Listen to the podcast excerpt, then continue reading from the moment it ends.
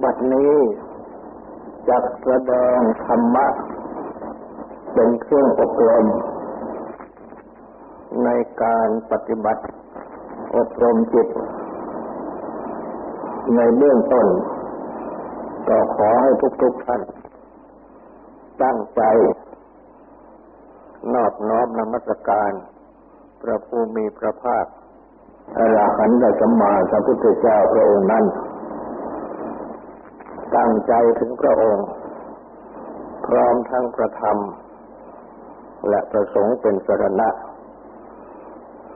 ตั้งใจสำรวมกายวาจาใจให้เป็นศีลทำสมาธิในการฟัง เพื่อให้ได้ปัญญาในธรรมบทกรรมฐาน ที่สวดและแสดง ในที่นี้ ได้ มีพระสูตรใหญ่แห่งสติปัฏฐาน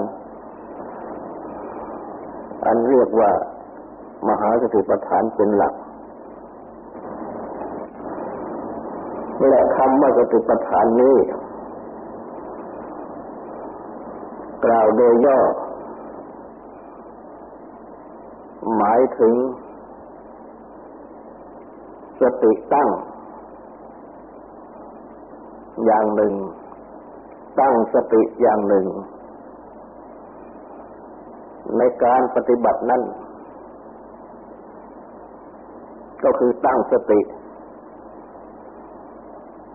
และเมื่อปฏิบัติ จนตั้งสติได้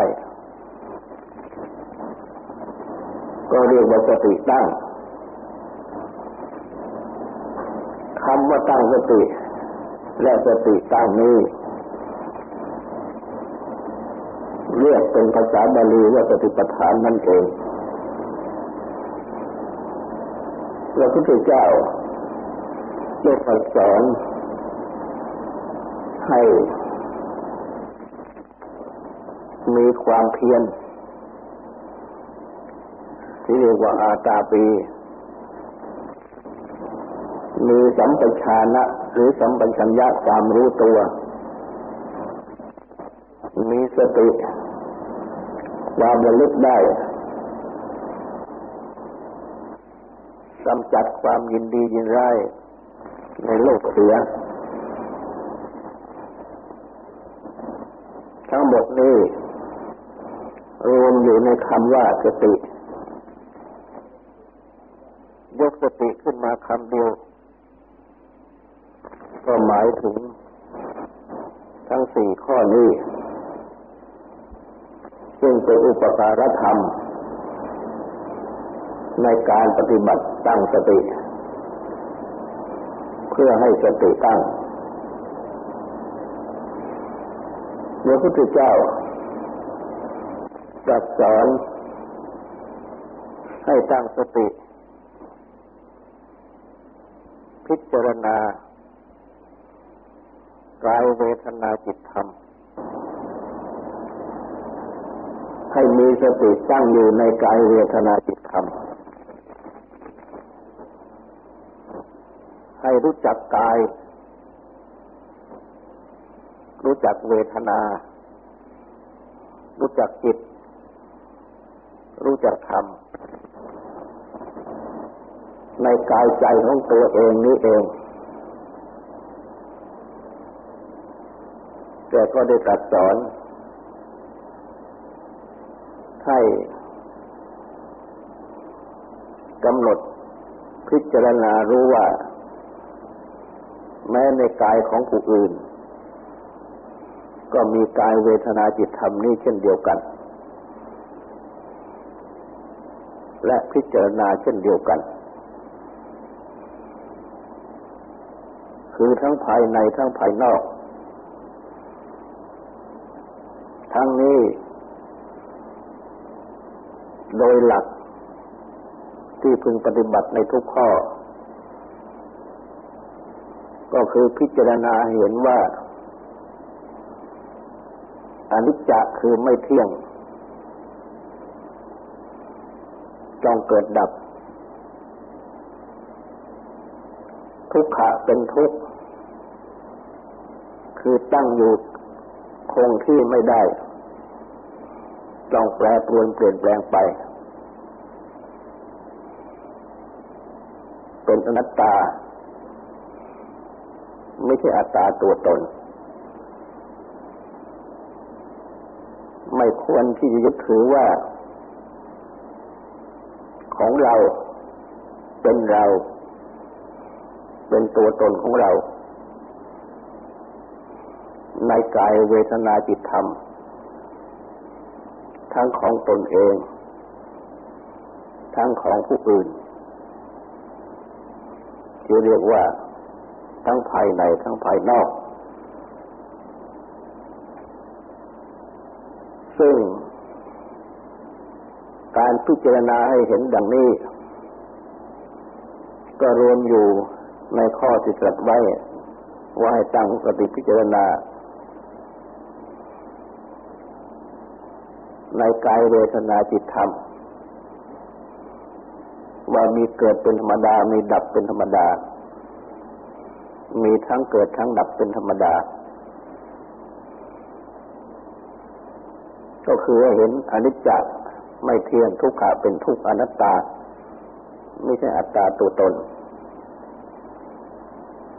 และทั้งเห็นว่า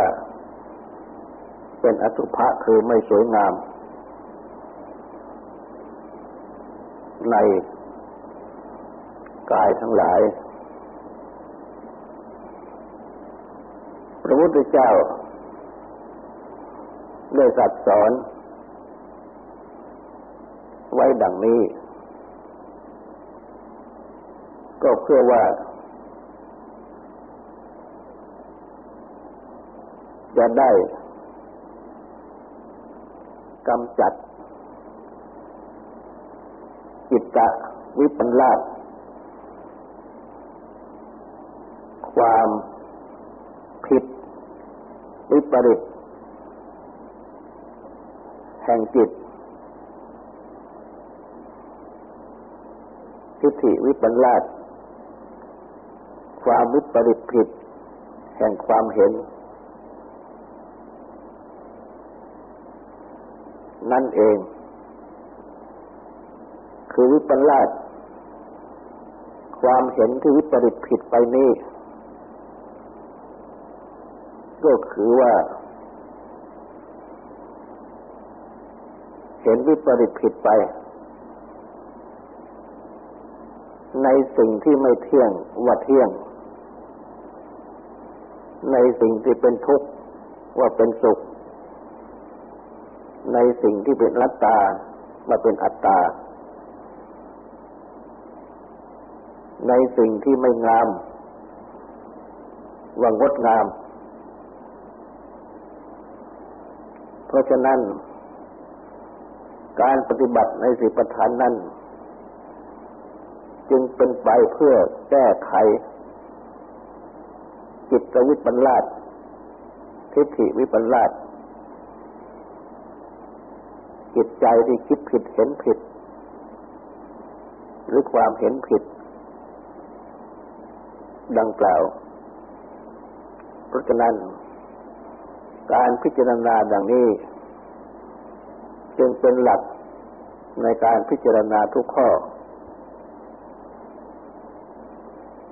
และได้ตรัสสอนไว้เป็นข้อแรก ให้ปฏิบัติในอาณาปานสติ คือสติที่พิจารณา กำหนดลมหายใจเข้าออก และอาณาปานสตินี้ได้มีจัดแสดงไว้ว่าแม้พระพุทธเจ้าเอง เมื่อทรงเป็นพระโพธิสัตว์ยังไม่ตรัสรู้เมื่อทรงปฏิบัติค้นคว้าไปต่าง ๆ จนพบทางที่เป็นมัชฌิมาปฏิปทา ข้อปฏิบัติที่เป็นหนทางกลาง คือมัรคมีองแปดก็ทรงพบอาณาปานสตินี้ เป็นเบื้องต้นนั่นเอง โดยทรงระลึกได้ ถึงสมาธิที่ทรงได้ เมื่อครั้งเป็นพบุตรราชกุมาร ดังที่กล่าวแล้ว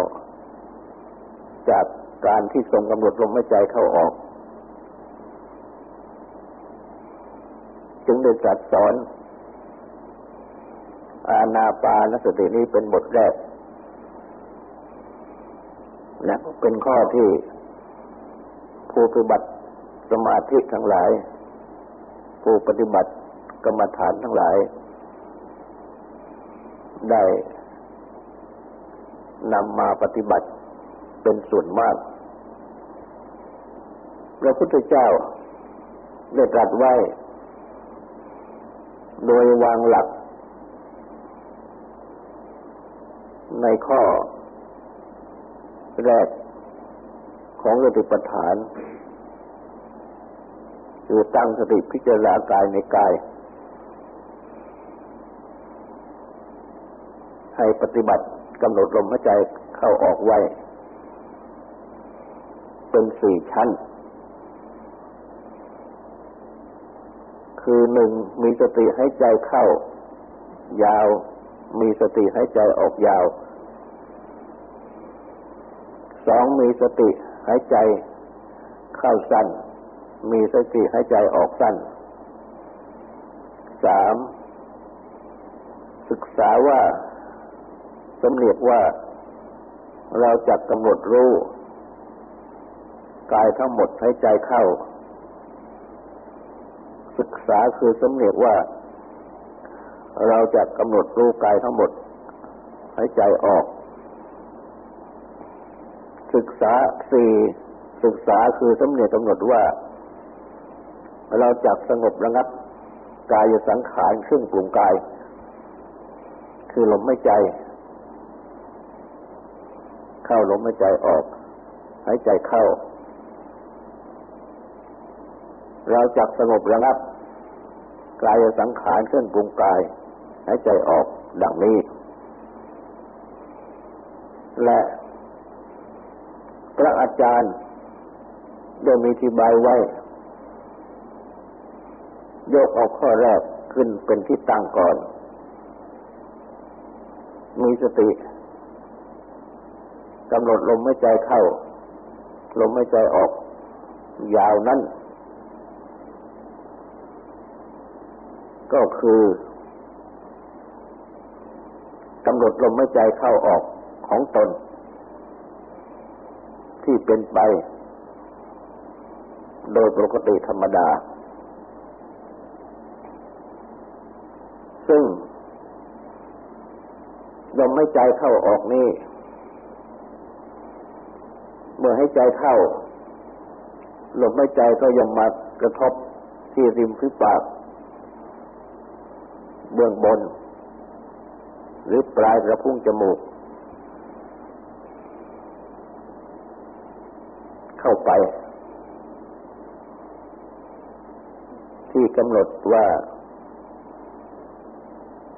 ต้องผ่านอุระคือสวงอก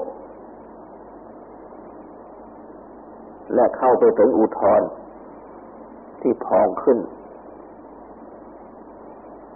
และเมื่อให้ใจออก ก็จากอุทธรที่ยุบลงผ่านอุระคือสวงอก มาผ่านปลายกระพุ้งจมูกดูริมพิปากเบื้องบน ที่แรกก็หัดกำหนด ให้รู้ทางลมดังที่กล่าวมานี้เมื่อเข้าก็ให้รู้ที่ปลายกระพุ้งจมูก ซึ่งลมกระทบและตามลมเข้าไปผ่านอุระแล้วมาถึงนาพีที่พองขึ้น ออกกำหนดจากนาพีที่ยุบลง ผ่านอุระ มาถึงปลายกับมุงจมูกที่ออกไป ซึ่งอันนี้ ก็ไม่ตรงกับหลักสรีรวิทยา แต่ว่าการจะกำหนด ให้เป็นที่ตั้งของสมาธิ ตามหลักสรีวิทยาให้ตลอดนั้นไม่ได้เพราะลมที่เข้าปอดนั้นไม่สามารถจะกำหนดได้ จึงกำหนดอาการภายนอกดังที่กล่าวนี้เพื่อให้เป็นที่ตั้งของสมาธิ หรือเป็นอารมณ์ของสมาธิ และเมื่อหัดกำหนดตามลมเข้าตามลมออกดังนี้จนรู้ทางลม เข้าออก ชัดเจนพอสมควรแล้ว ก็กำหนดเพียงจุดเดียว คือที่ปลายกระพงจมูกหรือริมฝีปากเบื้องบน คือจุดที่ลมกระทบเมื่อเข้าและกระทบเมื่อออก ไม่ต้องทรงจิตตามลมเข้าออก เพราะไม่สามารถจะทำจิตให้เป็นสมาธิคือมีอารมณ์เป็นอันเดียวได้ จึงต้อง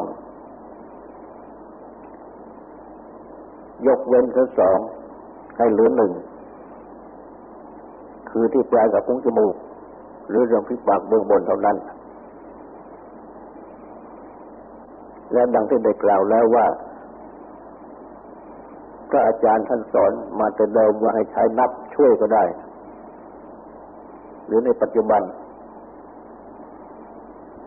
นิยมใช้พุทโธกันมาก ให้ใจเข้าพุทให้ใจออกโธ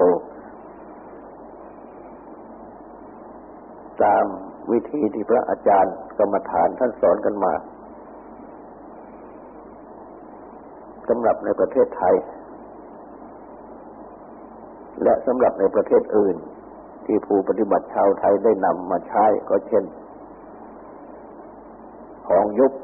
ให้ใจเข้าพองให้ใจออกยุบกำหนดที่ทองหรือนาพี ก็สุดแต่จะใช้กัน และท่านอาจารย์ท่านสอนว่า เมื่อกำหนดรู้ลมไม่ใจเข้าลมไม่ใจออก จ นจิต สงบลงขึ้นตามสมควร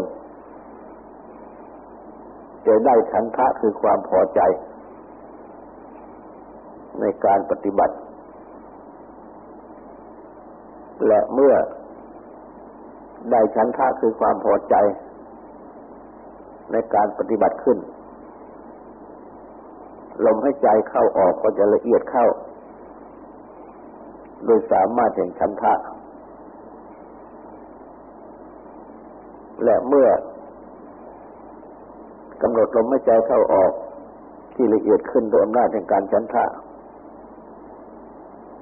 มากขึ้น ปราโมทคือความบันเทิงใจก็ยังจะเกิดขึ้น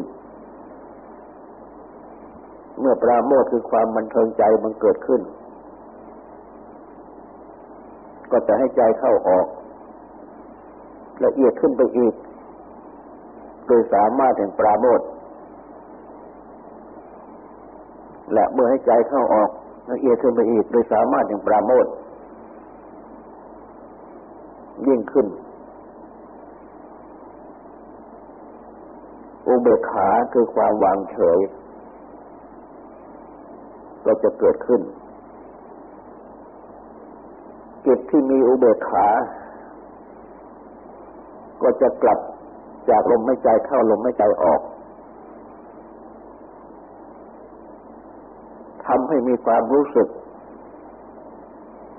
เหมือนอย่างว่าไม่หายใจ แต่อันที่จริงเมื่อพิจารณาดูแล้ว ก็จะเห็นว่า คงมีลมเข้าออกอย่างละเอียดนั่นเอง โดยที่กิริยาหายใจละเอียดมาก จนถึงรู้สึกว่ามันปรากฏ และเมื่อกายสงบมากแล้ว อาการของกาย ก็ไม่ปรากฏ จะลมให้ใจคงเข้าไปได้ ออกได้ นั่นเอง เพราะทางลมหายใจที่เข้าออกนั่นไม่ได้อุดตันแต่ประการใด ยังเปิดยังคงเปิดอย่างปกติ เป็นแต่เพียงละเอียดเข้าเท่านั้น แต่ว่าเมื่ออาการที่หายใจเข้าออกไม่ปรากฏ ลมหายใจเข้าออก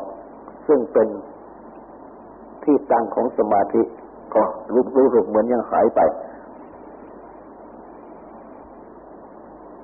เมื่อหายไป จึงไม่ได้ อาณาปานสติ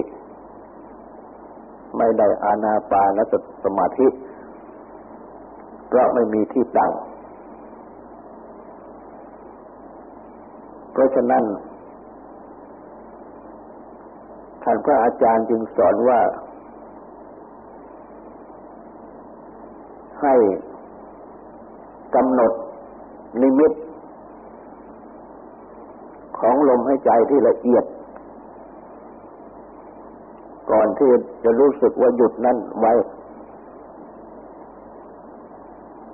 กำหนดนิมิตคือเครื่องหมายเครื่องกำหนดของลมหายใจ ที่ละเอียดนั้นไว้ เหมือนอย่างว่า เมื่อตีกังสดาน หรือระฆัง เสียงของกังสดานหรือระฆังที่ตีนั้น ก็ดัง ก็กำหนดเสียงของกังสดานหรือระฆังที่ดีนั้นเป็นอารมณ์ มื่อเสียงของกังสดานหรือระฆังที่ดีนั้นเบาลง ก็กำหนดเสียงที่เบาลงนั้น และเมื่อเสียงของระฆังของกังสดานหรือระฆังที่เบาลงอีกจนถึงเป็นเสียงละเอียด ก็กำหนดเสียงที่ละเอียดนั้นเป็นอารมณ์ เมื่อเสียงที่ละเอียดนั้นหยุดลง ก็กำหนดนิมิตของเสียงที่ละเอียดนั้นไว้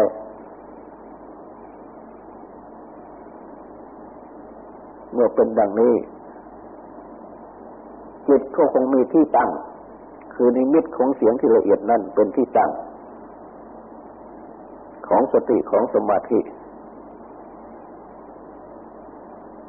ฉันใดก็ดี เมื่อเครื่องปรุงกายคือลมหายใจเข้าออก พร้อมทั้งกายที่ปรุงลมหายใจเข้าออก นั้นสงบลง การให้ใจเข้าออกที่เกี่ยวกับกาย ก็สงบลง ก็กำหนด ลมหายใจเข้าออกที่ละเอียดนั้นเป็นอารมณ์คือเป็นที่ตั้งของของสติของสมาธิ และเมื่อกายสังขารเครื่องปรุงกาย คือกายทั้งลมหายใจเข้าออกที่ละเอียดนั้นสงบลงถึงที่สุด เหมือนอย่างว่าไม่หายใจ ก็ให้กำหนดนิมิต เกิดเครื่องกำหนดหมายของลมหายใจที่ละเอียดนั้นไว้เป็นอารมณ์ ไม่ปล่อยนิมิตนั้น เมื่อเป็นดังนี้ ก็ชื่อว่ายังมีนิมิตนั้นเป็นอารมณ์ คือเป็นที่ตั้งของสมาธิ ย่อมได้ อาณาปานสติ อาอาณาปานสมาธิ และในขณะเดียวกัน ก็ให้กำหนดรู้ว่า ไม่เที่ยง ต้องเกิดดับ เป็นทุกข์ตั้งอยู่คงที่ไม่ได้ ต้องแปรปรวนเปลี่ยนแปลงไป เป็นอนัตตาไม่ใช่อัตตาตัวตน ไม่ควรยึดถือ ทั้งกาย ทั้งลมหายใจ ทั้งใจที่เป็นนามรูป ว่าเป็นเราเป็นของเรา เป็นตัวตนของเรา และก็ให้พิจารณาให้รู้เลยว่ากายทั้งหมด เป็นสิ่งปฏิกูล ไม่สะอาดไม่งดงาม จะทำให้ละทิฏฐิวิปัญลาจิตวิปัญลา ความวิปริตแปรผันของความเห็นของของจิตใจได้ จะทำให้ ได้สติปัฏฐาน ได้โพชฌงได้มรรคมีองค์แปดเป็นต้น ไปในขณะเดียวที่ปฏิบัตินี้ ต่อจากนี้ก็ให้ตั้งใจฟังสวดให้ตั้งใจทำฟังสงบสืบต่อไป